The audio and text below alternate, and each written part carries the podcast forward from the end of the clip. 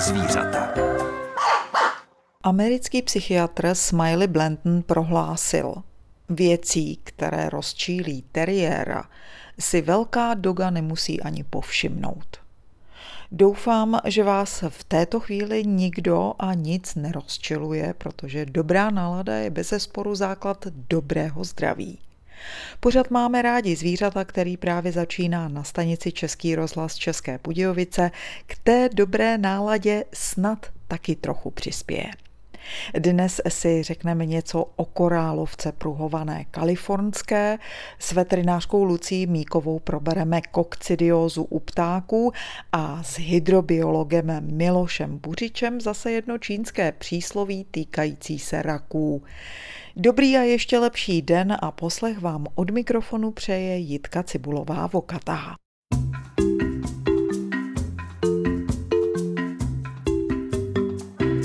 Nenáročnou korálovku pruhovanou kalifornskou nám dnes představil Lukáš Libert. Oproti třeba krajitám královským jsou ty korálovky třeba stejně dlouhý, ale jsou oproti nim jako velmi tenký. Ten ocásek je hodně, hodně tenoučký a je takový chápavý. Jakmile jsem tam dala prst, tak se snaží udělat eh, mi na tom prstě takový hezký prstýnek. Jo, oni jako se snaží jako o něco zachytit, neleze sama, ale já ji držím, takže vlastně ona se snaží něčím jako zachytit a ten ocas je na to prostě ideální.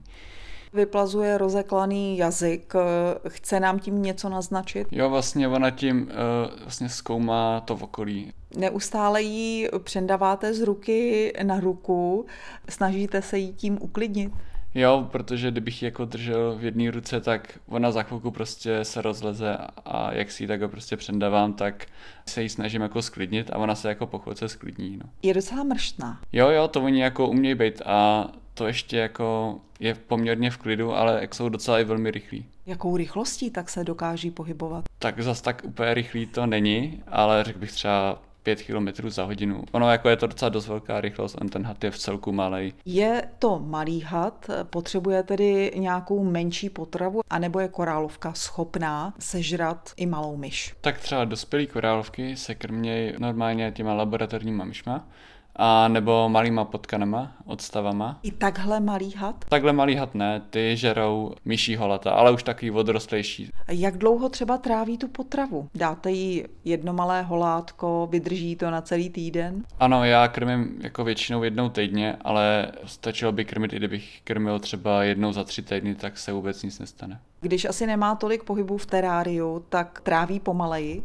Ne, ono fakt stačilo by i takovýhle box a trávila by úplně stejně rychle, jako kdyby byla ve velkém jako teráriu, protože vlastně ona se může furt jako točit jako dokola a ten pohyb bude de facto stejný. Prospí téměř celý den, když nemá potřebu hledat další potravu, aby zůstala naživu? Tak obecně ty hadi jsou jako noční, takže vlastně mají noční aktivitu, takže většinou přes den jsou jde zalezlí a vylejzají v noci. Ale když jsou jako nažraný, tak jako většinou někam zalezou a nevylejzají do té doby, dokud nemají potřebu. Co potřebuje korálovka ke svému životu, kromě potravy? Tak určitě misku s vodou a nějaký terárium a taky výřev a používají se třeba takový ty topný folie, které se dávají pod terária. Z plastového boxu tam mám udělaný úkryt, černý, takže tam si ona vždycky zaleze a to jí stačí bohatě. Jako substrát, tak to používám bukové štěpky, ale dá se použít de facto cokoliv, třeba lidi používají hobliny, anebo to mají třeba na novinách a je to fakt spoustu. Stačí ta živočišná potrava, rostlina na jejím jídelníčku vůbec není? Ne, ale existují jako druhy hadů, který vlastně se živějí hmyzem. Vy jste mi přivedl korálovku, která třeba není úplně typická. Já jsem eh, říkala, než jsme spolu začali dělat rozhovor, eh, že znám tu červenou korálovku s mhm. černými kroužky, anebo tu černou mutaci eh, se světlými kroužky. Kolik těch mutací vlastně je barevných? Ono těch podruhů je spousta. Lidi si často pletou korálovku s korálovcem, Korálovka je škrtič a vůbec není nebezpečná a takhle běžně se chová, ale korálovec je už jedovatý a to si lidi často pletou takhle mezi sebou. Ty podruhy se vyznačují úplně jako jiným zbarvením, že by člověk jako neřekl, že to vlastně patří do jedné skupiny.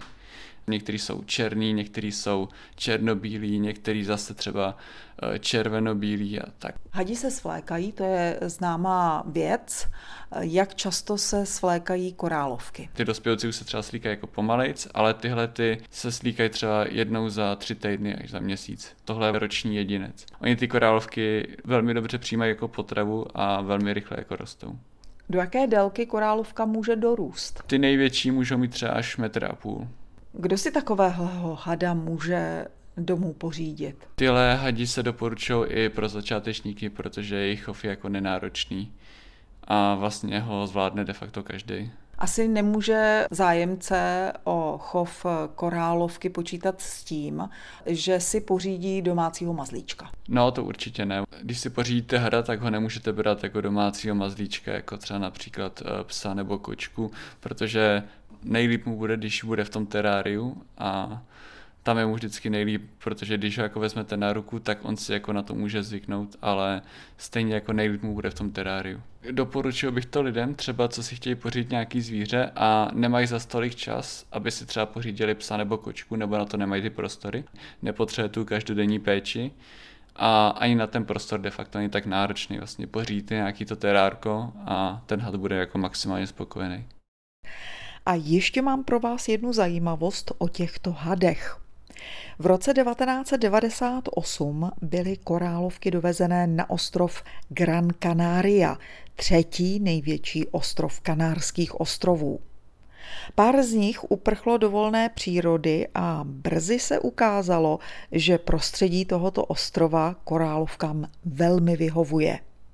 Úspěšně se na něm rozmnožili a rychle zaplavili celý ostrov. Šlo vlastně o rychlou a efektivní invazi. Jako největší problém se brzy ukázal apetit korálovek.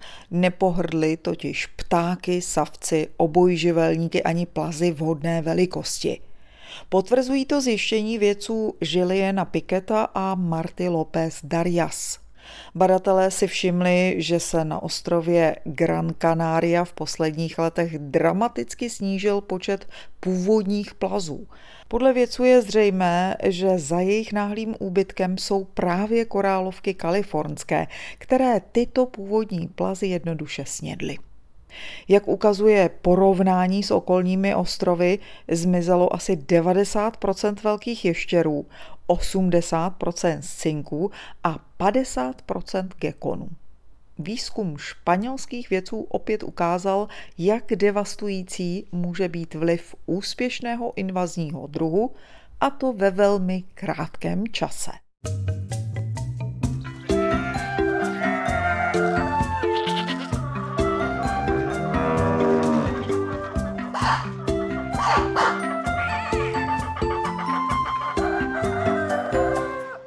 A teď je v pořadu Máme rádi zvířata čas na veterinární okénko. Tentokrát bude řeč o kokcidióze. Jedná se o závažné střevní onemocnění, které se vyskytuje nejenom u králíků, ale taky u ptáků. Jaký průběh má kokcidióza právě u nich, nám dnes řekne veterinářka Lucie Míková z veterinární kliniky Vltava v Českých Budějovicích.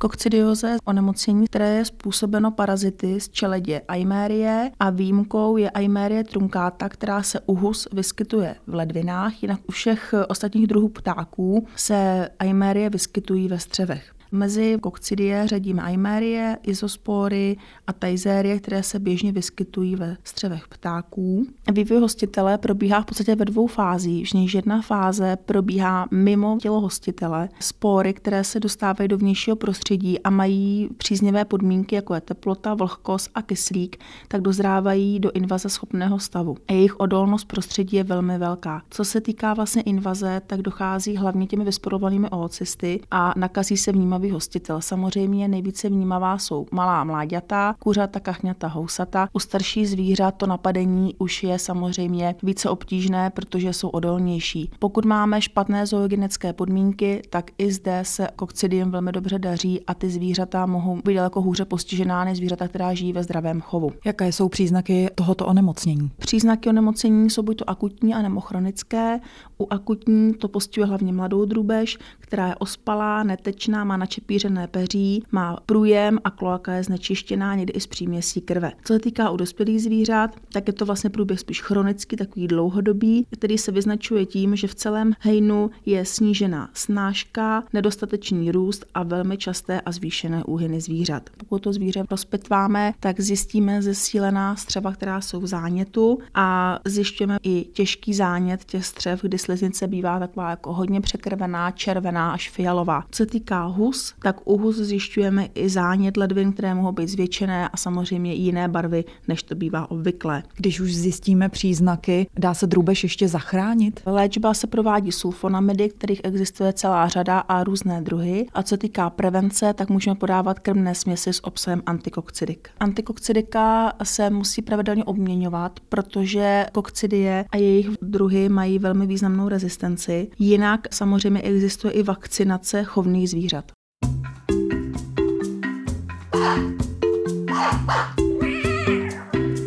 Ve zvířecí půlhodince, kterou právě posloucháte na stanici Český rozhlas České Budějovice, pravidelně rozebíráme různá rčení, přirovnání nebo přísloví spojené se zvířaty.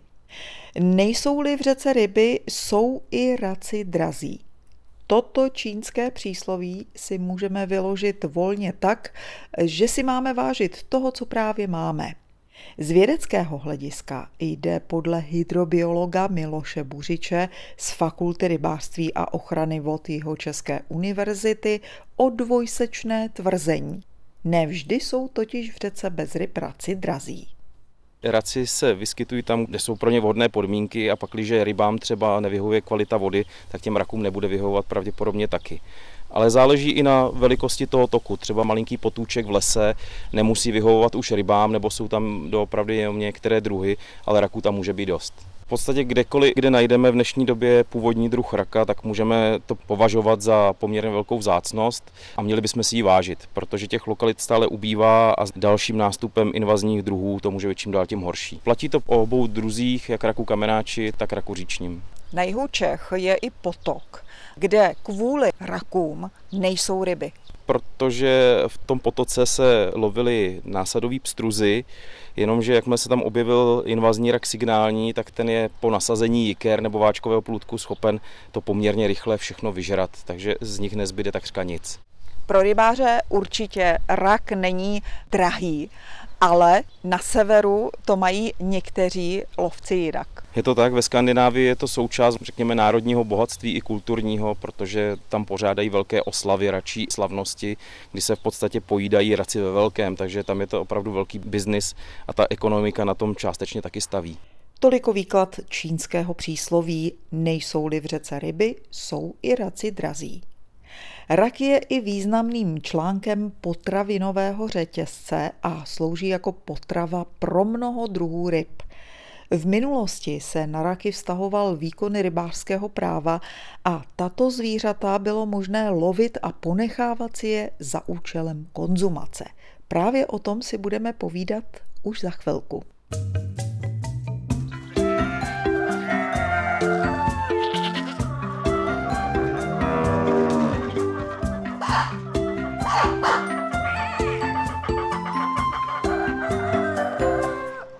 Raci se dostali do přísloví. O jednom jsme si povídali před písničkou. Teď se v pořadu máme rádi zvířata zaměříme na raky v kuchyni. Raci totiž patřili v minulosti běžně do české kuchyně a staré kuchařky nebo zápisy ze šlechtických hostin to potvrzují. Písemná zmínka o těchto korýších je u nás dohledatelná už ve 14. a 15. století byly nejenom vyhledávanou pochoutkou, ale taky lékem na celou řadu neduhů, od hluchoty po dnu. Aspoň v to lidé věřili. Zpracovávali se jejich klepeta, ale využití našla i celá zvířata. Podle studie zveřejněné v Ecosciences jsou v nejstarší známé kuchařce ze 16. století psané ručně ve staročeštině uvedeny recepty na račí guláš a pikantního raka s rozinkovou jížkou. V první tištěné kuchařce z roku 1542 je zmíněný pikantní rak a račí nákyp. V tomto období byly raci jídlem šlechty. V roce 1580 se na svatební hostině slavného labužníka Petra Voka z Rožumberka skonzumovalo 3600 raků. Když se ženil další člen tohoto šlechtického rodu, Vilém z Rožumberka, mezi hosty byl i císař svaté říše římské Rudolf II. Na jídelníčku bylo přibližně 312 tisíc vařených raků. Kromě zmíněných oslav se raci jedli téměř výhradně v postní době spolu s rybami, vodním tactvem, želvami, žábami a bobry. V 16. století zřejmě začalo raků ubývat a šlechta si je nárokovala jen pro sebe. V tomto období se sepisovaly hrdelní tresty a mezi ně patřilo i pytláctví raků ve vodách, které patřily většinou šlechtě a klášterům. Pytláci museli zaplatit 600 pražských grošů, což byla cena 600 bochníků chleba. A pokud byla cena upytlačených raků vyšší, následovala poprava. Tentokrát jsme neskončili úplně optimisticky, ale i taková neveselá fakta prostě do historie patří. Můžu vám slíbit, že příští týden bude znovu mým hostem veterinář Emanuel Krejcar, který vykonává svoji praxi taky v zoo Hluboká. Určitě pro nás bude mít v seriálu o historii a současnosti této zoologické zahrady nějaké veselé a zajímavé historky jako minulý měsíc. Mějte se fajn, na shledání u rozhlasových přijímačů příští týden se na vás už teď těší Jitka Cibulová Vokatá. thank you